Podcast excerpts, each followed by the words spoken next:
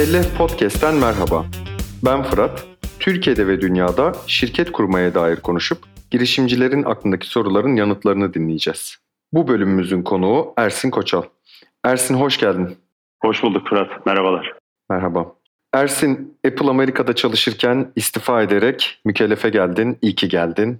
Bize kısaca kendinden bahsedebilir misin? Güzel hikayeyi herkes bilsin. Sen de bu konuşmaları daha önce de bir iki defa yaptık ama Apple bence dünyanın en iyi marketing ekiplerinden bir tanesi Apple. En iyi ikinci ekibine katılmış olmam e, ve marketing ekibiyle beraber çalışıyor olmam çok beni mutlu ediyor. E, gerçekten ekibe çok güvendim.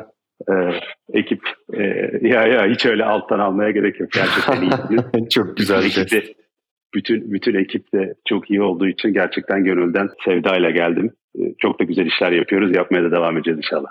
Şahane. Çok teşekkürler jestin için. Bir küçük şeyden bahsedebiliriz. Apple'da ne yapıyordun? Mükellefe nasıl geçiş yaptın? Apple'da neler yaptığını e, bize kısaca anlatabilir misin? Ortalama 3 sene, 4 sene önce taşındım ben Amerika'ya eşimle beraber. 3,5 sene Apple'da çalıştım. Apple'da farklı görevlerde çalıştıktan sonra son 1 sene Apple Pay'de Business Development departmanında çalıştım. Yani Amerika'da geldin, şimdi Türkiye'de yok gerçi ama Amerika'da geldin herhangi bir şey almak istedin. Diyelim ki Nike'den veya işte Disney Store'dan bir şey almak istedin.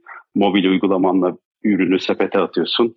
Sepette ödemeyi ya kredi kartını cebinden kredi kartını çıkarıp kredi kartını ödüyorsun ya da hiç çıkarmana gerek kalmadan Apple Pay kullanarak o ürünün bedelini cüzdanındaki Apple Pay cüzdanındaki herhangi bir kredi kartını ödeyebiliyorsun. İşte o Apple Pay butonunu Nike'nin uygulamasına koyup entegrasyonu yaptırtan ekipteydim. Nike, Disney Store gibi böyle bildiğin büyük markaların çoğu benim müşterimde. Böyle gururla söyleyebiliyorum. Timberland'den bugün bir şey Apple Pay ile satın alıyorsan onu, onu o logoyu oraya ben koydurdum diye. Güzel işler yaptık. Daha da o taraf büyüyor. Harika bir aslında CV diyebiliriz o yüzden. Daha sonra e, mükellefe geldin ve mükellefin Amerika'daki operasyonlarının başına geçtin. 2021 yazından beri de aslında mükellefin Amerika'da şirket kurma operasyonlarını tek elden yönetiyorsun. Bir küçük soru Amerika'da şirket kurmaya dair. Biz bugüne kadar mükellef olarak kaç şirketin Amerika'da kurulumuna aracılık ettik? Güncel rakam bilgisi nedir? Çok güzel bir anekdot anlatayım. Tam geçen sene bu zamanlardı.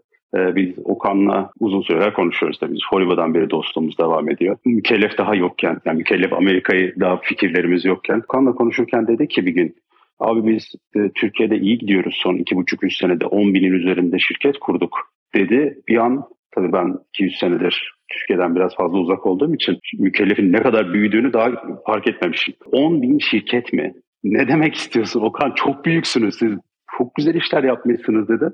Dedi ki ya Amerika'da da şirketi kurduk biz bir iki böyle denememiz oldu ortalama ona yakın şirket kurduk dedi. Dedim ki o tarafta çok iyi bir şey var. E, Amerika'da bu business zaten çok iyi. Katılma serüveninin devamı olarak anlatayım. Ben de şey demiştim. E, bu tarafta ben de size yardımcı olabilirim deyip o gün yılın sonuna kadar 2021'in sonuna kadar 100 hedefi koymuştuk. Bir 100 şirket kurduk. Bugün de 350'nin üzerinde şirket var. Hedefimiz 800-900'lara yaklaşmak yılın sonuna kadar. Bayağı hızlı gidiyoruz o hedefte. Bu sektörde e, Amerika'da bu sektör ortalama 20 yıldır var. Online hemen hızlıca internetten şirketini kur sektörü. Ama o biraz daha şeye odaklanmış. Amerikalı'nın yerleri çok hızlı bir şekilde bir sosyal güvenlik numarası olanlar çok hızlı bir şekilde kurabilir ama sosyal güvenlik numaran yoksa, Amerika'da yaşamıyorsan, Amerika'da daha önce bir çalışma hayatın olmadıysa, work and travel'la gelmediysen orası biraz zor. O yüzden mükellefin Amerika'da yeni ismimizle beraber, work ile beraber muhtemelen tahmin ettiklerimizin çok daha ötesinde bir e, şeye ulaşacağız, müşteri kitlesine ulaşacağız. Şahane. Şimdi e, şirket kurma sayılarından bahsederken aslında e, biz burada sadece bir sayıdan bahsediyor gibi gözüküyoruz. Fakat her şirket kuran kişinin burada bir hikayesi var. E, Türkiye'den de olsa, Malezya'dan da olsa, Filipinler'den de olsa, Fas'tan, İspanya'dan, İngiltere'den, nereden olursa olsun insanların aslında girişimciliğe başlangıç hikayesine biz aracılık ediyoruz. Ve bu güzel bir hikaye herkes için farklı bir hikaye oluşuyor. Tam orada sorudan hemen önce bir ekleme yapayım mı? En büyük keyif de aslında o biliyor musun Fırat? Yani öyle girişimcilerimiz var ki hemen bir tane aklıma gelen böyle ekstrem örneklerden birini vereyim. Girişimcinin biri Malezya'da, biri Dubai'de yaşıyor. Bir tanesi de Teksas'ta yaşıyor. Texas'taki diyor ki ben buradaki lojistiği kurabilirim. Malezya'dakiyle diğeri ben işte bir şeyi biliyorum. Öbürü de başka bir şeyde odaklanmış. Biri lojistiği biliyor, biri ürünün kendisini biliyor. Hemen bir ticaret oluşturalım diyorlar. Sonra bizimle beraber biz onların bütün paperworklerini çözüyoruz. Şirketleri kuruluyor. Onlar da bütün bu heyecanlarını ilk bizimle paylaşıyorlar. Ya bu gerçekten keyifli bir şey. Yani insanın öyle sadece iş yaparken rakamlarla falan uğraşması. İkimiz de çok startuplarda çalıştık, büyük şirketlerde çalıştık ama rakamlarla uğraşmak keyifli okey bir yere kadar ama insanların hayatlarında önemli bir milestone'a dokunmak ve onların kurmalarına yardımcı olmak kadar keyifli başka bir şey yok. Yani o yüzden hepimiz büyük keyif alarak iş yapıyoruz zannedersem. Kesinlikle aynı fikirdeyim. Bunun duygusu da bir başka. Buna aracılık etmenin duygusu da bir başka oluyor. Aynen öyle. Peki o zaman gelsin bir soru. Aslında en kritik sorulardan bir tanesi. Herkesin aklında aynı dert var. Amerika'da şirket nasıl kurulur? Evet kurulabiliyor Amerika'da şirket ama nasıl kuruluyor? Ne kadar sürüyor? Bunun için ne gerekiyor? Bize en basit haliyle anlatabilir misin bunu? Evet, çok sevdiğim bir örnek var aslında. İşletme derslerinde şey öğretirler. İşletme 101. Ee, şirket neden kurulur? Şirket bir numaralı kural para kazanmak için kurulur. Demek ki senin önce şirketini kurman, tabii ki bir vergi kimlik numarası alman ve ondan sonra da o kazandığın parayı koyabileceğin bir banka hesabına ihtiyacın var. Hemen hızlıca aslında biz bütün çözümlerimizi sunarken banka hesabına hızlıca ulaşabilmen için aslında şirket kuruyorsun ve tüm dünyaya satış yapabilmek için aslında Amerika'da şirketini kuruyorsun gibi böyle iki tane hızlı cümleyle girişimcilerin aklında neden Amerika, neden şirket kuruyorumun cevaplarını vermeye çalışıyoruz. Şirket kurmak için nelere ihtiyacım var? Az önce dedik ya eyalete ihtiyacım var. Bir eyalete karar vermiş olman lazım. Birazdan Delaware'den bahsederiz. Neden Delaware? Neden New York olabilir? Neden atıyorum New York olamaz? Neden Florida olmalı? Neden Miami olmalı? Farklı farklı konulardan bahsederiz. Ama öncelikle eyaletine karar vermen gerekiyor. İş türüne karar vermen gerekiyor. Ne yapacağım? E, elektronik ihracat yapacağım. Veya geleceğim gerçekten New York'ta 5. caddede bir tane tekstil mağazası açacağım. Ortaklık yapına karar vermen gerekiyor. Bundan sonrası mükellefle çok rahat. Yani diğer süreçlerde biraz uzun süredir ama ortalama 2-3 gün içerisinde ilgili eyalette şirketin kurulur. Vergi kimlik numaran 10-15 gün. 2-3 gün içerisinde. 2-3 gün içerisinde eyalette şirketin kurulur. Sadece 2-3 gün. Ortalamada ya bu, bu Delaware için böyle. New York'ta bir günde kurulur. Ama New York'u niye tavsiye etmiyoruz? Vergiler yüzünden. Çünkü çok yüksek vergi verirsin. New York'tan bir şey almak istedin. 100 dolar ürünün kendisi ise senin müşterine maliyeti 106-107 dolarlara gelir. Sana onun maliyeti yıl sonundaki vergilerden dolayı, onları da konuşuruz ileride. Vergilerden dolayı biraz fazla maliyeti gelebilir. O yüzden 50 tane 52 tane eyalet var Amerika'da. Mükellef evet. olarak biz e, New Jersey'de şirketi kurup New York'ta ofisimiz var. Delaware'de de kendi ofisimiz var. Bunun sebebi aslında bu kadar araştırmayı yaptıktan sonra bu stratejik yerlere konumlandık. Çünkü girişimcilerimizin hepsinin şirketleri Delaware'deki bizim aynı Fenerbahçe'deki ofisimiz gibi düşünmek lazım. 10 binden fazla, 13 binden fazla şirketimizin, girişimcimizin şirketlerinin nasıl yerlere şeydeyse, sanal adresi olarak Fenerbahçe'deki gözüküyorsa Amerika'da da Delaware'i şirketlerimizin, girişimcilerimizin şirket adresi olarak gösteriyoruz. Orada bir arkadaşımız var. Girişimcilerimize gelen tüm postalar maliyeden, federal hükümetten, eyaletten gelen postaların hepsi açıp taratılıp mükellef portalde görüntülenmesi sağlanıyor. O yüzden Delaware önemli bir yer gibi gözüküyor şu anda e, girişimciler için.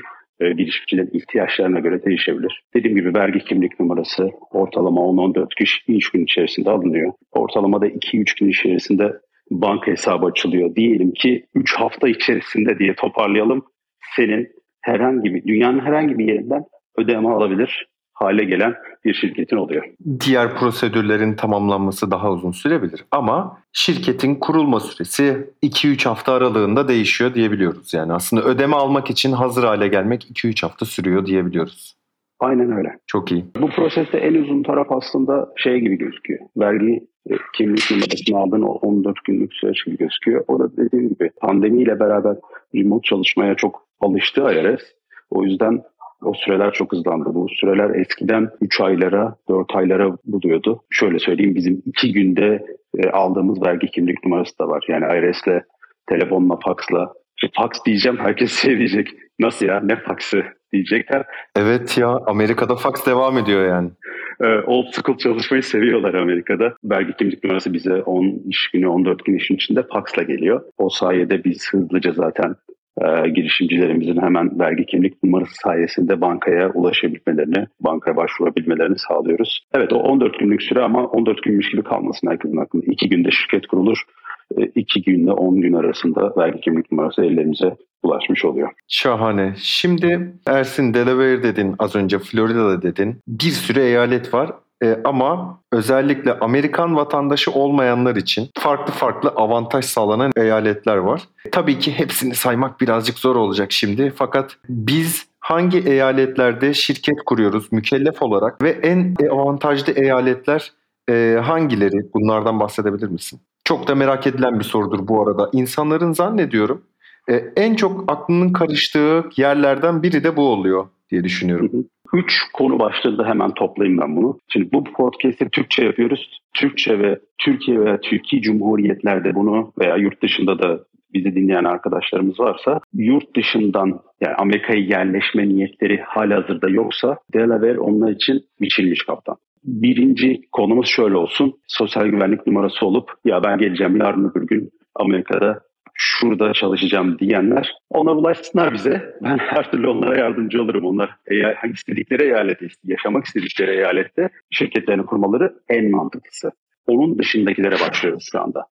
Ki e, bizim şu anda 300-350'den fazla e, girişimcimiz var şirketlerini Amerika'da kurduğumuz. Bunların yüzde biri ya iki kişi ya üç kişidir. Gerçekten ben buradaydım, şirketimi de burada kurdum diyen onlar onlarla zaten kendi eyaletlerinde kuruyoruz.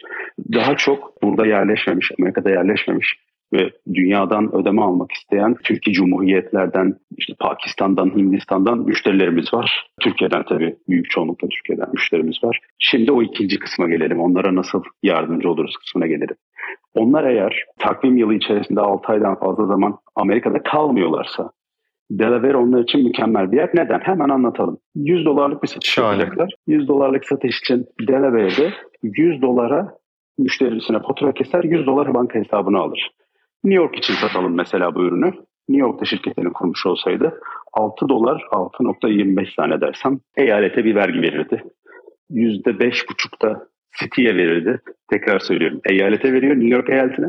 New York City'sine ayrıca bir vergi verir. Artı diğer vergileri daha saymıyorum. Yani yıl sonunda vermesi gereken kendi vergileri de saymıyorum. Sırf bu farklardan dolayı bile Amerika'da yerleşik olmayan birisinin Delaware'de şirket kurması çok daha mantıklı gibi gözüküyor. Böyle bir genel bir persona çizersek. Şimdi vergiler deyince aslında ülke bağımsız olarak insanların bir şirketi kurmadan önce en çok çekindiği konu olarak düşünüyorum vergileri. Türkiye'de de işte şu şu şirket tipinde bir şirket kurarsam, şu tipte bir şirket kurarsam nasıl vergi ödeyeceğim? Amerika'da LLC kurarsam bir şu eyalette kurarsam nasıl vergi ödeyeceğim? Hangi vergiler var? Hangi tipte vergiler var? İnsanların en çok kafasındaki soru. Zannediyorum bize gelen de soruların en büyük kısmı bu tarz vergi konularıyla alakalı oluyor. Amerika'da vergiler hakkında temel olarak bilmemiz gereken şeyler neler sence Ersin? Şirket türünü bahsettiğin zaman önemli bir şeye bir noktaya temas ettin aslında. Hemen o şirket türünden biraz bahsedeyim sonra vergilere devam edelim istersen. Şahane olur. Hem şirket türlerini e, bir kısaca girmiş olalım hem de bunların vergileri hakkında ne bilmemiz gerekir sonra da onlardan bahsedersin. Şahane. Bu podcast'i dinleyenler için iki tip aslında şirket tipi önemli. LLC ve C Corp şirket tipleri. Diyeceksiniz ki farklı tipler de var mı? Kar amacı gütmeyenler var. S-Corp dediğimiz sadece Amerikalıların kurabildikleri var. Hepsine şu anda e, göz ardı ediyorum. Neden? Evet. ihtiyacı olan yani podcast'i dinleyenlere ihtiyacı olduğu, olduğu yönde devam edebilmek için. LLC Limited Liability Company demek. Türkiye'deki gibi düşünelim herkes kolay kafasında oturtabilsin. Türkiye'de nasıl bir şahıs şirketi kurdun veya tek kişilik bir limited şirketi kurdun eşittir LLC. Türkiye'de nasıl bir iki ortakla Fırat'la Ersin bir partnership şirket kurduk diyelim. Limited bir şirket kurduk. Eşittir e, partnership LLC. Aslında Ersin LLC şirketi Türkiye'deki şahıs şirketiyle az da olsa eşleştirebiliriz diye düşünüyorum. Hem şahıs şirketi gibi düşün hem de İkimiz beraber limited bir şirket kurduk diyelim. O da aslında LLC kapsamına giriyor. Partnership LLC aslında.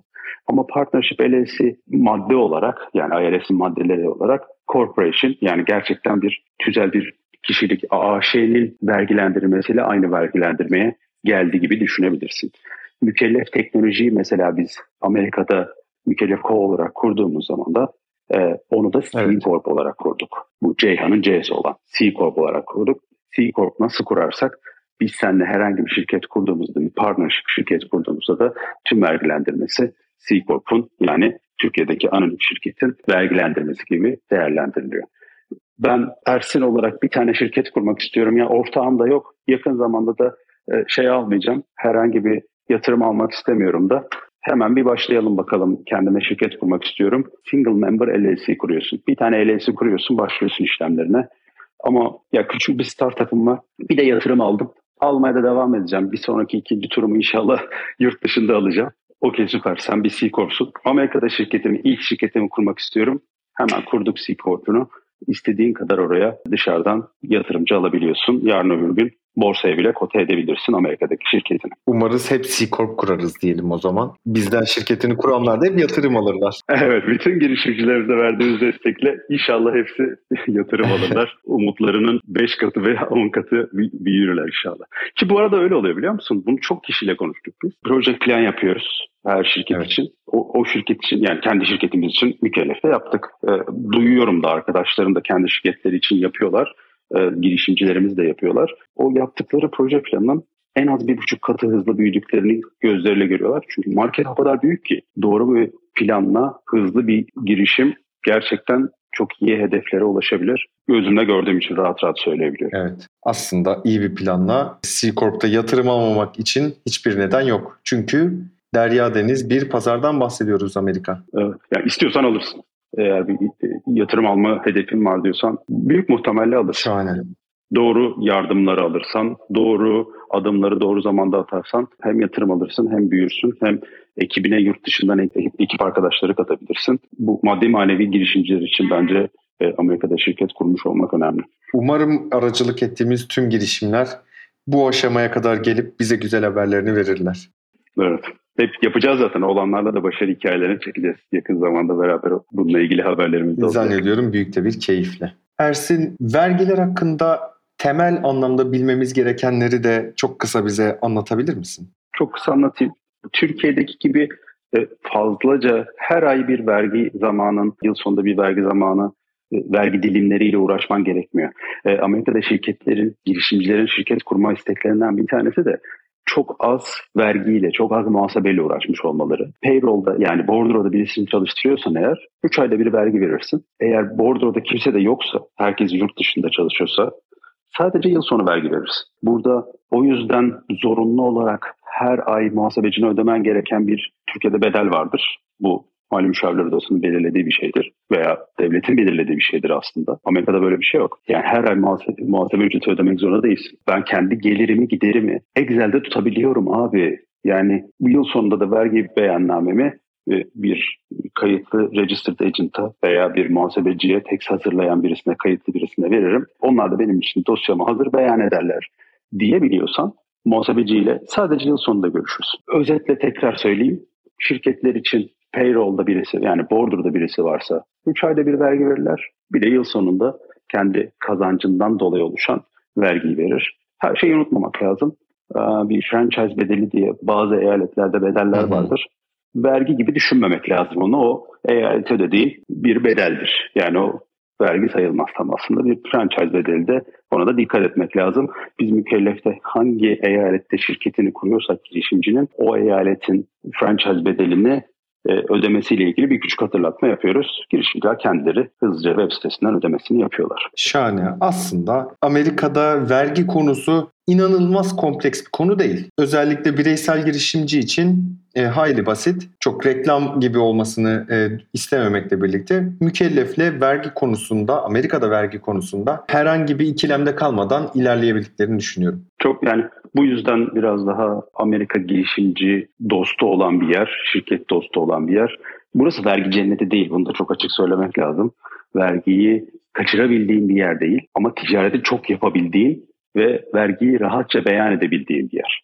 Ee, yani seni devletin de sık boğaz etmediği, devamlı vergi vermek zorunda kalmadığın e, ama kazancını yıl sonunda beyan edip doğru kazancını, doğru vergisini vermen gereken bir yer. Evet. Şimdi bir sürü girişimciden az önce bahsettik. 300 küsürdü yanlış hatırlamıyorsam değil mi? Evet doğru. 300'ün üzerinde 350'ye yakın. Aslında her bir rakamın bile değeri var ve farklı farklı birçok alanda e, şirket kurduk. E, Amerika'da şirket kuruluşunu aracılık ettik diyelim. Biz mükellefte daha çok Ersin hangi e, iş alanlarında, hangi faaliyet alanlarında şirketler kurduk? Ve buna takiben aslında şunu da sorabilirim. Amerika'da hangi iş türleri yapılabilir? Çok güzel bir soru. Bu devamlı da dışarıda yeni girişimci e, yani yeni girişim fikirleri olan ve fikirlerini e, Amerika'da büyütmek isteyen e, girişimciler tarafından sorulan sorulardan bir tanesi de bu. Bizimkine dönelim. Biz 300-350 girişimcimiz arasında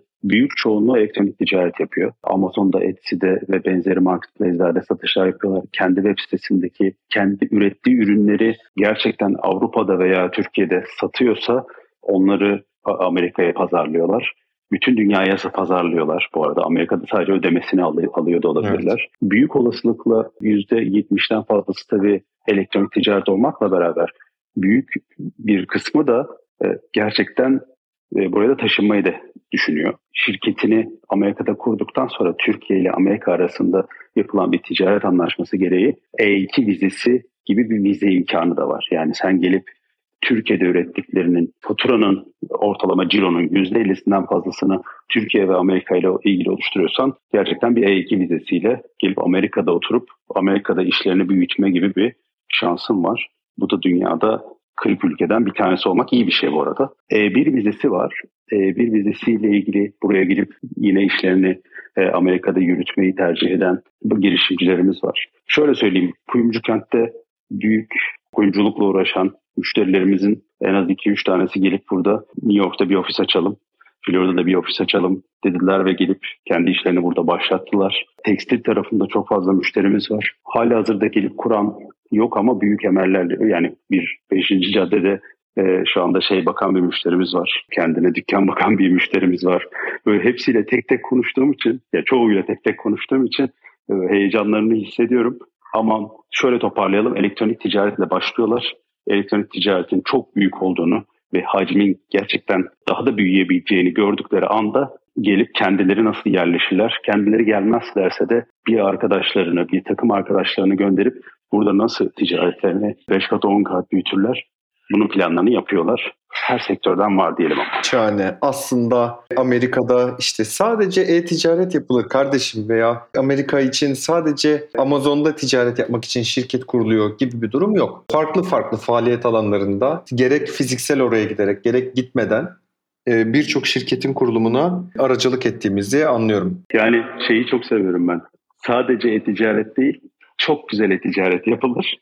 Ama oradan yaptığın ciroyla daha da büyütebilmek için kendin gelip taşınırsan çok çok daha iyi, e, verimli, e, doğru planla, doğru zamanda doğru kişilere yönelmekle, doğru personeldeki müşterilere yönelmekle çok daha büyüyebiliriz. Şahane. Ersin, Amerika'da şirketimizi nasıl kurduğumuzu konuştuk. Şirket türlerini konuştuk. Ağzına sağlık çok güzel anlattın. Ne kadar farklı iş alanlarında aslında Amerika'da şirket kurulabiliyor. Bunlardan bahsettin. Ve ama hep şirket kurmaktan bahsettik.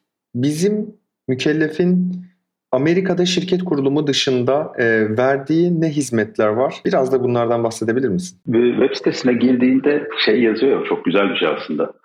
E, mükellefi tanımlayan süper bir cümle. Online şirket kurma platformu. Ama sadece bunda kalmıyoruz. Yani bizim asıl işimiz bir şirketin kurulmasını, vergi kimlik numarasını ve banka hesabını almak. Ama arkasından yıl sonunda vergi vermem gerekiyor. Ben kimle tanışacağım? Bir iş ortakları listemiz var bizim portalimizde.